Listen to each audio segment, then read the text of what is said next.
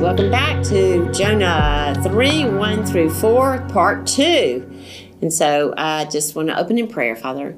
I just thank you, Lord, for your word, and I pray that you would just make it come alive to us and that you would just um, keep all the distractions away and prepare our hearts to receive your truth, Lord. And what we know not teach us, and what we have not give us, and what we are not make us. For Jesus' name. Amen. Okay, we're going to start by singing I Surrender All, and I'm not going to sing it, but I am going to read you the words. All to Jesus I surrender, all to Him I freely give.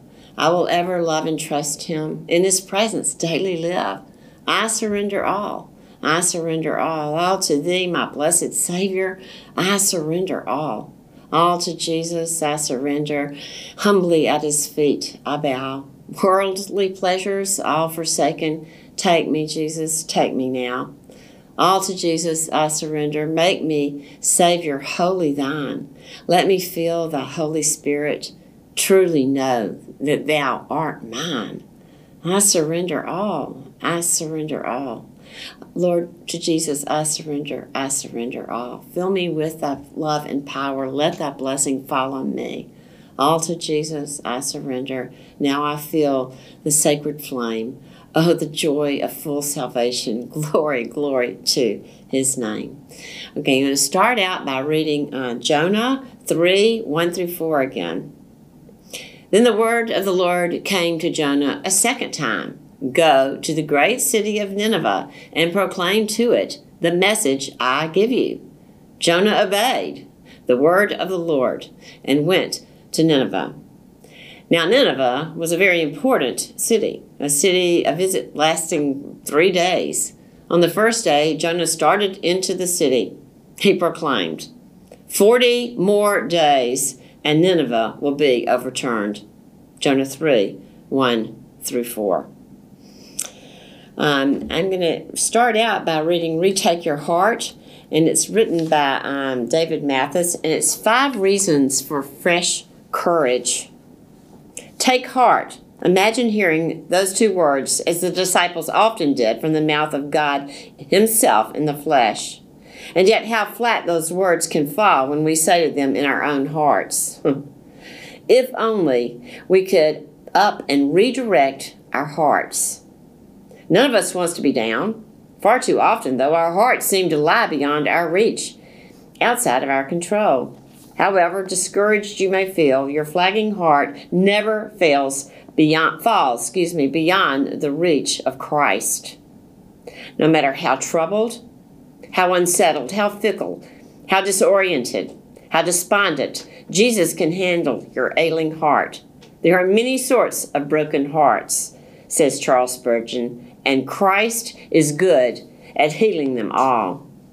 Jesus knows the human heart. He made it, and then he took one himself when he became man. He knows as both God and man how to furnish how to furnish fresh courage to a fearful heart. He knows how to parcel joy to a sad heart. He is adept and proven at giving strength in perfect portion to a weak heart, peace to an anxious heart, forgiveness to a guilty heart, and wholeness to a broken heart. And how does he choose over and over to do so? He speaks. What would he have to, us to do when our hearts are writhing? Rehear his words. He knows your heart. He made our human hearts and souls to respond to the touch of his words with the aid of his spirit. When our strength is low and our faith is failing, He means for us to receive the grace of His words. We are prone in our pain to underestimate the power of His words, to set His words aside for other comforts. Whether entertainment or food or drink or work or mere human relationships, we're always trying to fill these our empty cups with anything but Him. When Jesus speaks to us, one of the most common and distinctive words we hear is take heart. He doesn't say follow your heart, but t- rather take heart. Take them from the pit, from the subtle and seemingly inescapable delusions they are under, and, rem- and remind them of who He is, what He has done, and what He will do. He rolls back the stone and speaks into the tomb of our souls. He creates what he commands. As he says, with sovereign sway, take heart. In particular, the Gospels give us five concrete instances of Jesus saying, Take heart.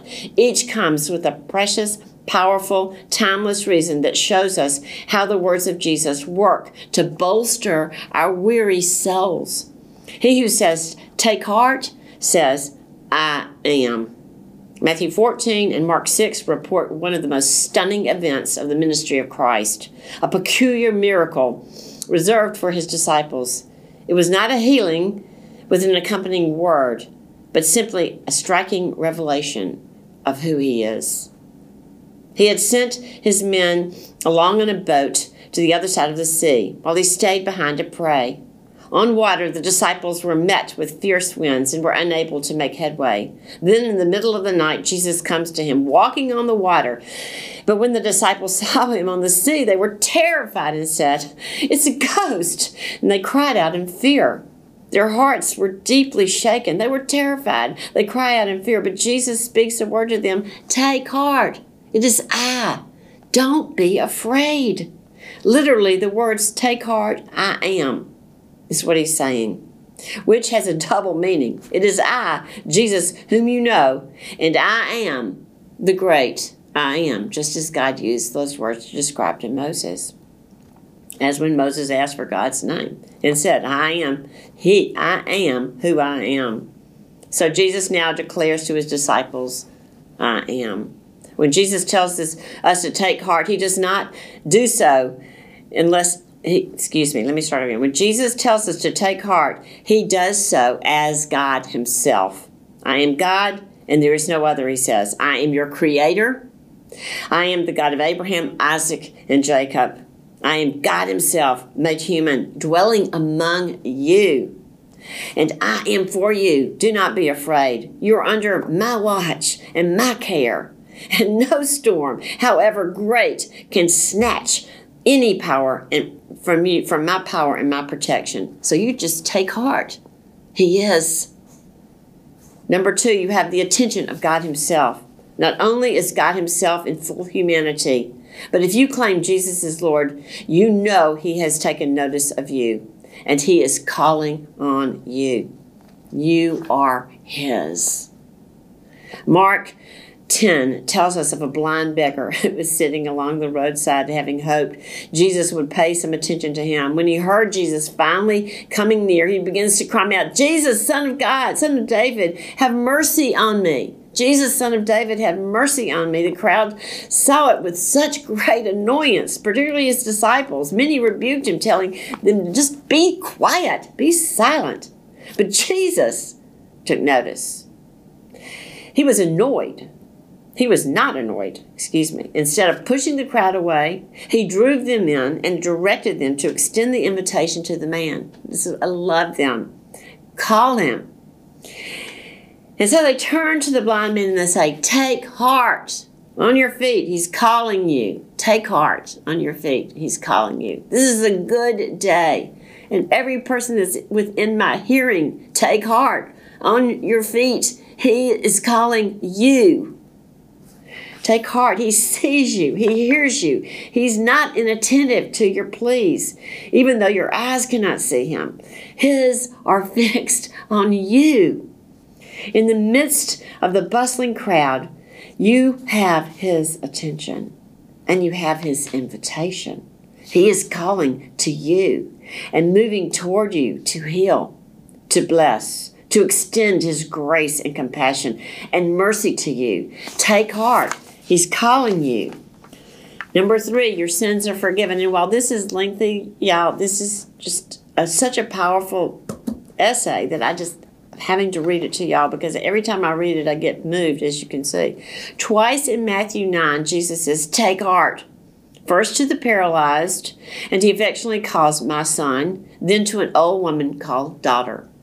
I particularly like that because I am an old woman. The paralytic couldn't get himself to Jesus. But his friends brought him. And when Jesus saw their faith, he said to the paralytic, Take heart, my son, your sins are forgiven. To be forgiven by God Himself is one of the greatest gifts imaginable. Hmm, for sure. How prone are we to take forgiveness lightly, as if God owed it to us, as if His pardon were somehow our right? And how much discontent in our lives might be dispelled if we took more seriously deep down in ourselves the spectacular grace of His forgiveness. We are all sinners by birth and by choice. And, and in our sin, our omnipotent wrath of God stood justly against us. It is an indescribably terrible doom.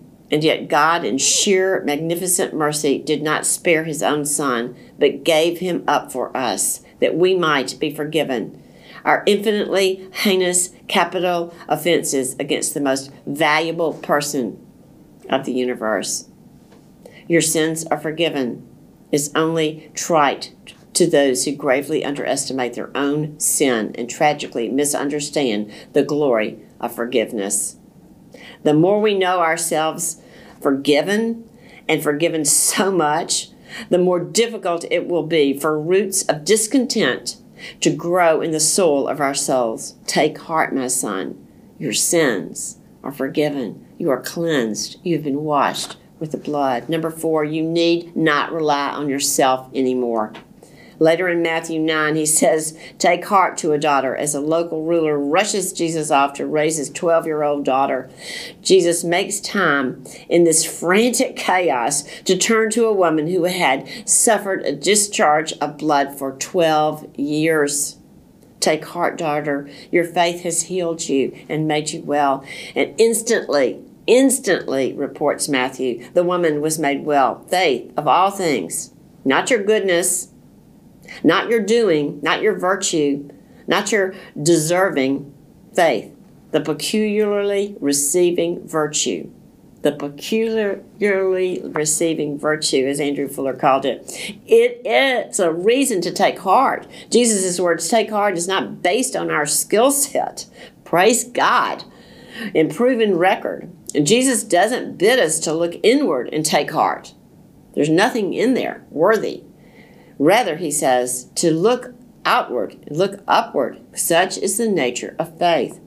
To see him outside ourselves, the ground of our courage and the reason for truth. Jesus' call to faith is not a summons to muster our own strength, but to lean on his. The call to faith is not a challenge to dig down deep inside, but an invitation to rest in the in the power outside of us and in Him.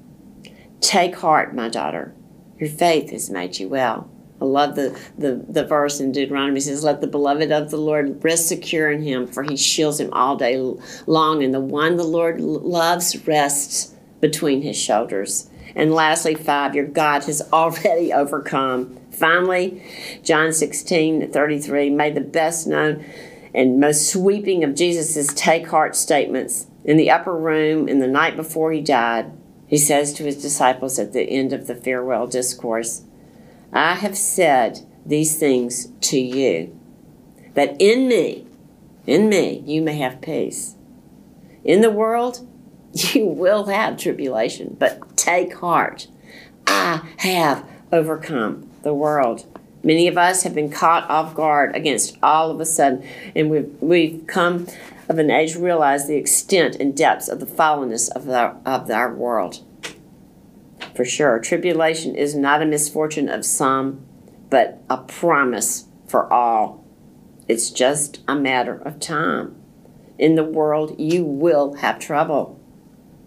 At least intermittently, if not constantly, Jesus does not want his people to be surprised by the enormous, gut wrenching pain of this present age.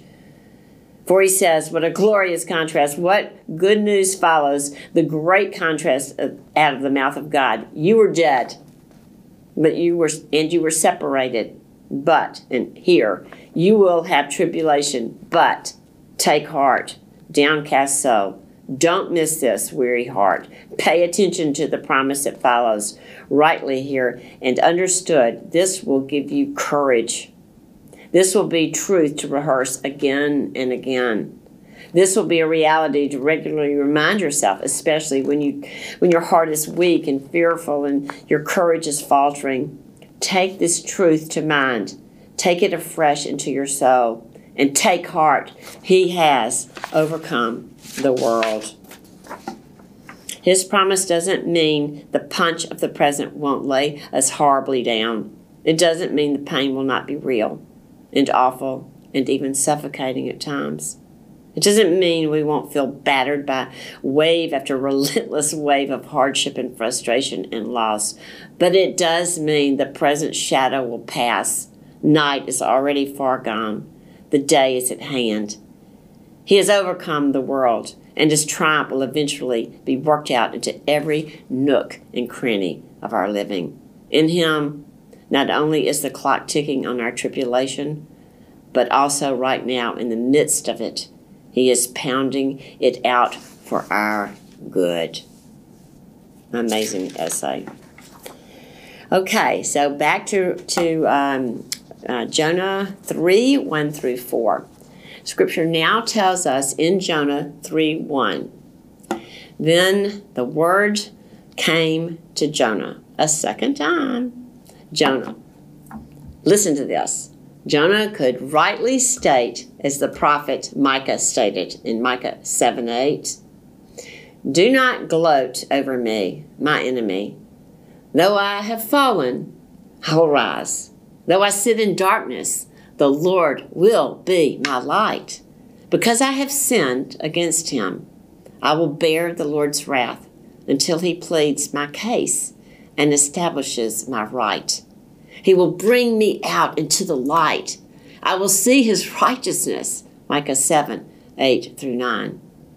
You don't have to read very far in your Bibles to discover that God forgives his servants and restores them to ministry.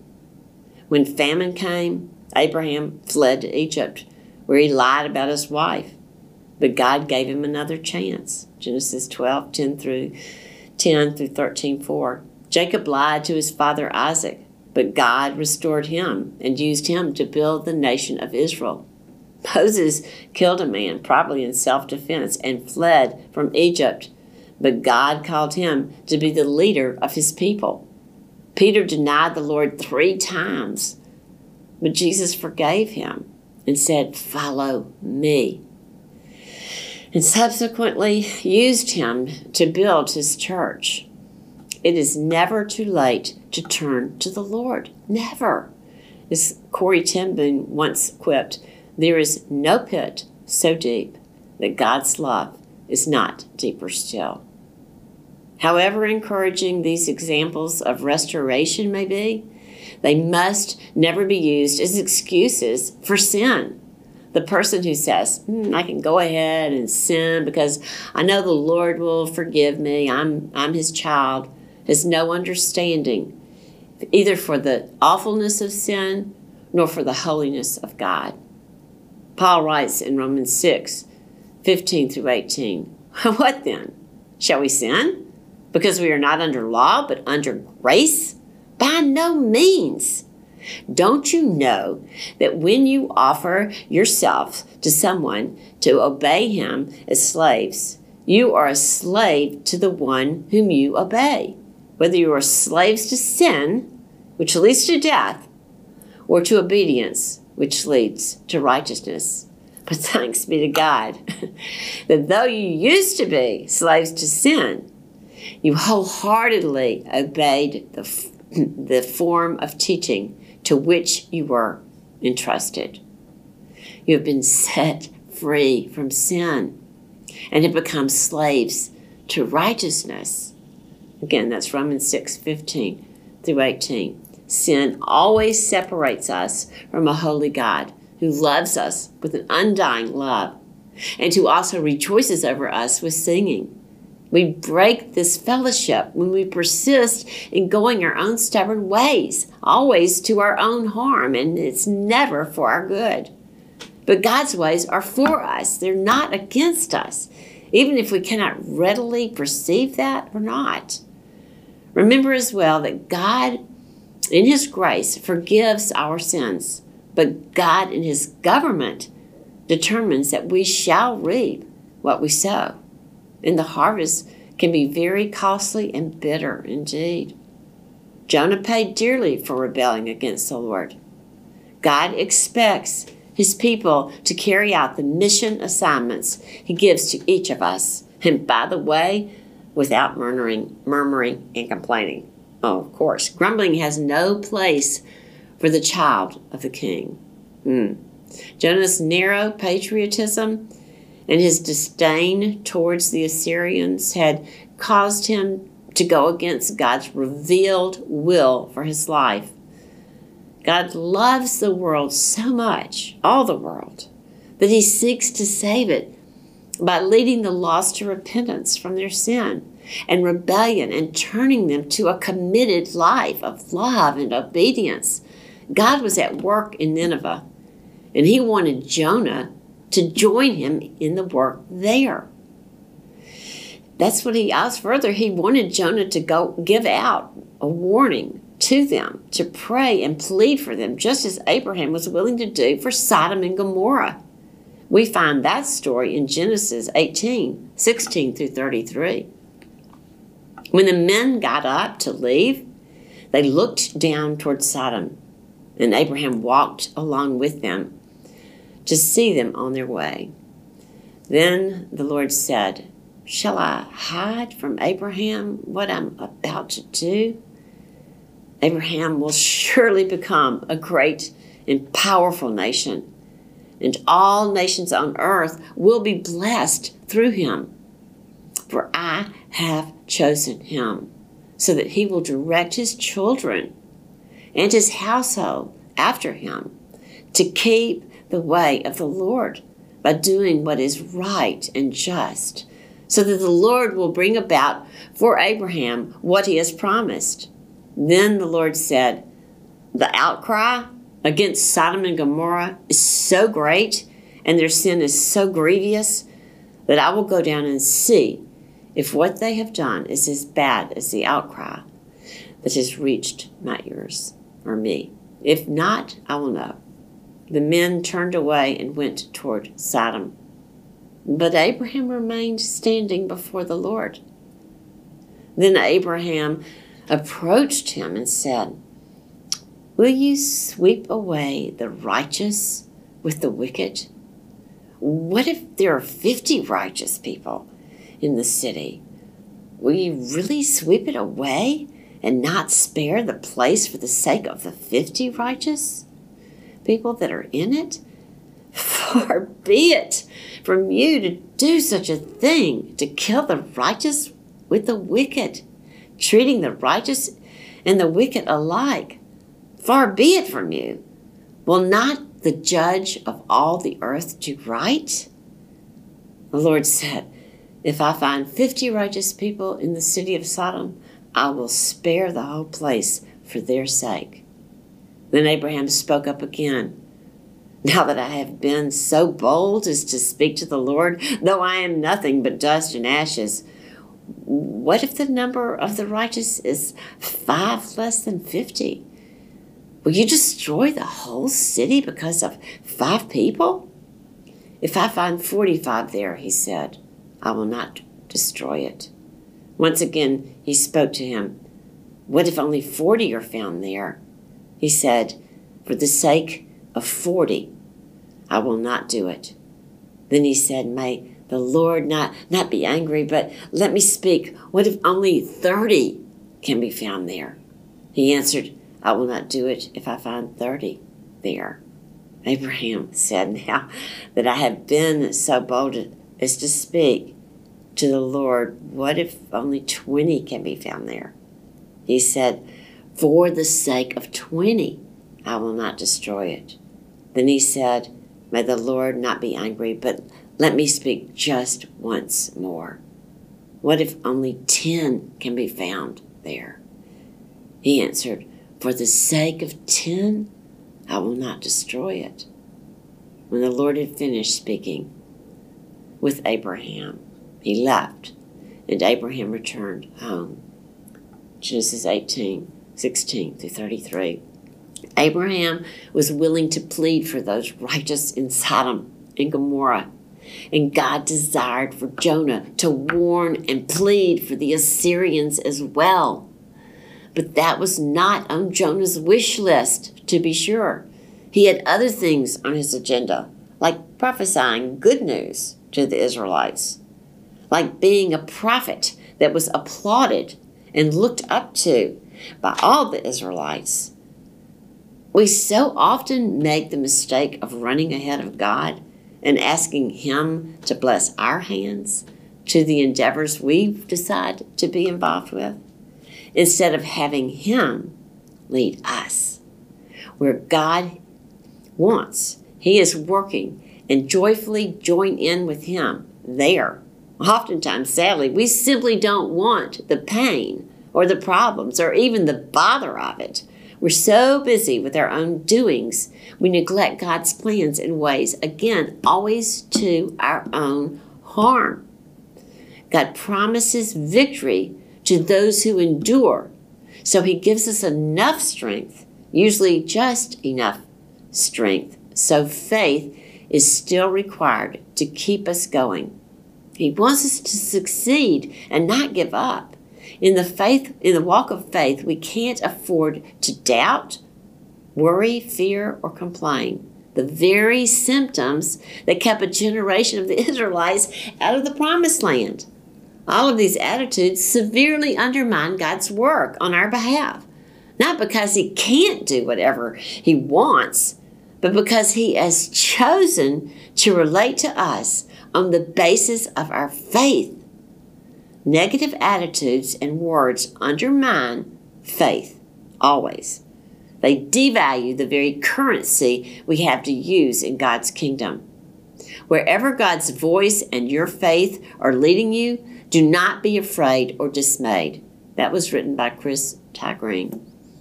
Another quote is I have rightfully no other business each day but to do God's work as a servant, constantly regarding His pleasure. May I have grace to live above every human motive, simply with God and to God. It's Henry Martyn. Yet another, there is no use in running before you are sent. There is no use in attempting to do God's work without God's power. A man working without this unction, a man working without this anointing, a man working without the Holy Ghost upon him is losing time after all. That's Dwight L. Moody. God gave Jonah his marching orders. And this time, the Lord wasn't as specific. He merely tells the prophet to go to the great city of Nineveh and to proclaim the message that he would give him. Hmm. Interestingly, in his uh, recommission, of the of the of the prophet, God did not repeat the reason for the proclamation. This time, our prophet obeyed God's word and set out for Nineveh. Obedience is the key in the life of the believer. Obedience is always the key, as it demonstrates our trust in knowing Him. His ways are always the best for us.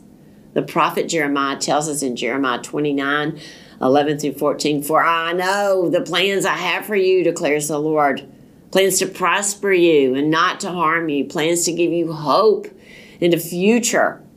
Then you will call on me, upon me, and to come and pray to me, and I will listen to you. You will seek me and find me. When you seek me with all your heart, I will be found by you, declares the Lord, and will bring you back from captivity. All sin is captivity. Being outside of His will is all captivity. Believers who know Christ understand that delight and faith are so wonderfully united that the gates of hell cannot manage to separate them. Those who love God with all their hearts find that His ways are ways of pleasantness and all his paths are peace. The saints discover in Christ such joy, such overflowing delight, such blessedness that far from serving him from custom, They would follow him, even though the whole world rejected him. We do not fear God because of any compulsion. Our faith is no shackle. Our profession is no bondage. We're not dragged to holiness nor driven to duty. No, our piety is our pleasure. Our hope is our happiness. Our duty is our delight. Of course, Spurgeon, who is verbose, like I've been told I have. Next, we discover that Jonah obeyed the word of the Lord and headed toward Nineveh. Finally, Jonah. Smart move. Interestingly, the word translated obeyed is uh, from the Hebrew um, word meaning to rise up and take dramatic action. And rise up, take dramatic action. He did. Jonah didn't want to end up in the belly of the whale again. God delights in our instant obedience. Indeed, delayed obedience is disobedience. Scripture tells us in 1 Samuel 15 22 through 23a. But Samuel replied, Does the Lord delight in burnt offerings and sacrifices as much as in obeying the voice of the Lord? To obey is better than sacrifice, and to heed is better than the fat of rams. For rebellion is like the sin of divination and arrogance like the evil of idolatry. This is 1 Samuel 15, 22 through 23a. Another quote is Holiness is not a feeling, it is the end product of obedience. Purity is not a gift, it is the result of repentance and serious pursuit of God. Frances J. Roberts. Four times in the book of Jonah, Jonah Nineveh is called a great city. And archaeologists tell us that the adjective is well deserved. It was great in history, having been founded in ancient times by Noah's great grandson Nimrod. It was also great in size. The circumference of the city and its suburbs was probably 60 miles, and from the Lord's uh, statement in Jonah 4:11, we could infer that it was quite populated. Uh, some comment, some commentators state about 600,000 souls, all in need of Jesus. One wall of the city had a circumference of eight miles and boasted 1,500 towers. The city was great in splendor and in influence, and it was one of the leading cities of the powerful Assyrian Empire. It was built near the Tigris River, and it had the Khoser River running through it. Its merchants traveled uh, the empire and brought great wealth into the city. And Assyria's armies were feared greatly everywhere. They were very mean. Sadly, Nineveh was steeped in sin as well. The Assyrians were known ugh, far and wide for their violence and their cruelty. They showed no mercy to their enemies. As we discussed this before, they were unbelievably cruel. They would impale live victims on sharp poles, leaving them to just roast to death in the desert sun. And they behead they beheaded people just by the thousands and stacked their skulls up in piles by the city can't, gates. Just can't imagine how disgusting the, these people had been. They would skin people alive.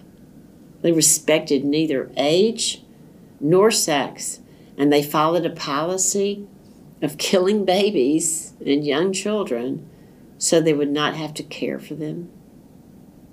It was to these wicked people of this large city that God sent his servant Jonah, assuring him that he would give him his message to speak. Oh, the amazing mercy of our God who desires none to perish, but all to come to repentance. Paul tells us in Romans 2 4. Pause right there. He's going too slow. Yeah, it's going way. It's You're- way I, too I feel, slow. I feel bad for you. Yeah, thank I know, I was like, good I know. lord, what has happened? I know. I just. And that And then memorize whatever bump that is. a hundred. I've got it at a hundred. So let's see if that works. What were you just at? Eighty-five. Let's try 95. Oh, 100 might work. I don't know. All right. you want me to try it? Yeah, bump up a little bit. Start with Romans. Okay. Romans 2. Right here. Do you want me to start over the? No, just from Paul tells us Okay. in Romans 2 4. Paul tells us in Romans 2 4 Or do you show contempt for the riches of his kindness, tolerance, and patience, not realizing that God's kindness leads you towards repentance? Romans 2 4. Peter echoes that in 2 Peter 3 8 and 9. But do not forget this one thing, dear friends. With the Lord, a day is like a thousand years and a thousand years like a day. The Lord is not slow in keeping his promises, as some understand slowness. He is patient with you, not wanting anyone to perish, but everyone to come to repentance. 2 Peter 3 8 through 9. Jonah had time available to meditate on what the Lord had taught him. This is a very important point. God is all about teaching his children right where they are. And it is his desire for us to meditate on what he is teaching us. Chew it like a cow chewing cud to assimilate it in order to manifest it, to flesh it out. His teaching is our is to change our lives, not merely to give us head knowledge that always puffs up. We're not to remain the same. The sit, soak, and sour mentality, he is all about conforming us into the image of his son. And I dare go, go out on a limb to say that I don't think any of us have met that high mark yet. The psalmist tells us in Psalm 119, 9 through 16, How can a young man keep his way pure? By living according to your word. I seek you with all my heart. Do not let me stray from your commands. I have hidden your word in my heart that I might not sin against you. Praise be to you, O Lord. Teach me your decrees. With my lips I recount all the laws that come from your mouth. I rejoice in following your statutes as one rejoices in great riches. I meditate on your precepts and consider your ways. I delight in your decrees. I will not neglect your word. Psalm 119, 9 through 16. The will of God will never lead you where the grace of God cannot keep you and the power of God cannot use you. Our confidence and competence is from God. As Paul states in 2 Corinthians 2 14 through 16. But thanks be to God who always leads us in triumphal procession in Christ and through us spreads everywhere the fragrance of the knowledge of Him. For we are to God the aroma of Christ among those who are being saved and those who are perishing. To the one, we have the smell of death, but to the other, the fragrance of life. And who is equal to such a task? 2 Corinthians 2 14 through 16. And again in 2 Corinthians 3 5 through 6a. Not that we are competent in ourselves to claim anything for ourselves, but our competence comes from God. He has made us competent as ministers of a new covenant. 2 Corinthians 3 5 through 6. Lastly, we see him entering Nineveh. Jonah is entering Nineveh, claiming to be the God, God's prophet and confronting thousands of people with this strange message of judgment. How could a Jew who worshiped the true God ever get these idolatrous Gentiles to believe what he had to say? Especially with using only these eight words 40 more days, and Nineveh will be overturned. Not too great a sermon. Jonah 3 through 3 4. From a human perspective, Jonah's entire endeavor appears ridiculous, does it not? From the great fish experience to the weak and lame proclamation, resulting in a huge subsequent revival in Nineveh. The story goes from one amazing phenomenon to another. Certainly, for all Jonah knew, chances were as good for him that he might have ended up on impaled on one of those pole, poles or skinned alive for you know as they were for a revival. But in obedience to the lord he obeyed. It took him three days to visit all the area of nineveh because it was no insignificant place his message was brief as previously stated god gave him 40 days Throughout Scripture, the number 40 seems to be identified with testing or judgment. During the time of Noah, it rained 40 days and 40 nights. The Jewish spies explored Canaan 40 days, and the nation of Israel was tested in the wilderness 40 years. The giant Goliath taunted the army of Israel 40 days. And the Lord gave the people of Nineveh 40 days to repent and turn from their wickedness. Jonah's message does not seem to leave any room for discussion. God will destroy Nineveh. It seemed inevitable and decisive. At this point, it would have been interesting to know more of Jonah's um, ministry to Nineveh. Was this the only message that he had proclaimed? Surely he told the people more about the true and living God. Yet all we know for sure is that Jonah obeyed God and went to Nineveh and declared the message God given him to declare. And God did the rest, as God always does. Let's close in prayer. Father, we just thank you so much for Jonah's final obedience. Help us to be obedient, Lord. Help us to walk in a manner worthy of your gospel. Help us to listen to your still small voice, always for our good, Lord, and for your glory, never one surpassing the other. And we just thank you and love you and pray that we would be vessels worthy of, of, of um, such a high calling. In Jesus' name, amen.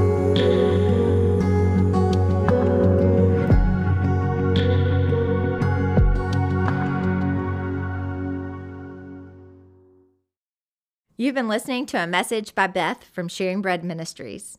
You're welcome to pass this message along to others, but please do not charge for it or alter it in any way without the written permission from Sharing Bread. This content has been provided to you free of charge by the generous supporters of Sharing Bread. For additional information on Sharing Bread, you can look for us online at sharing-bread.com. You can find Bible teachings for adults and kids, links to podcasts, and other resources to help you grow in the Lord. Again, that website is sharing bread.com. You can also follow us on Facebook and Instagram to stay in touch with Sharing Bread. Sharing Bread, laboring to grow up families in Christ.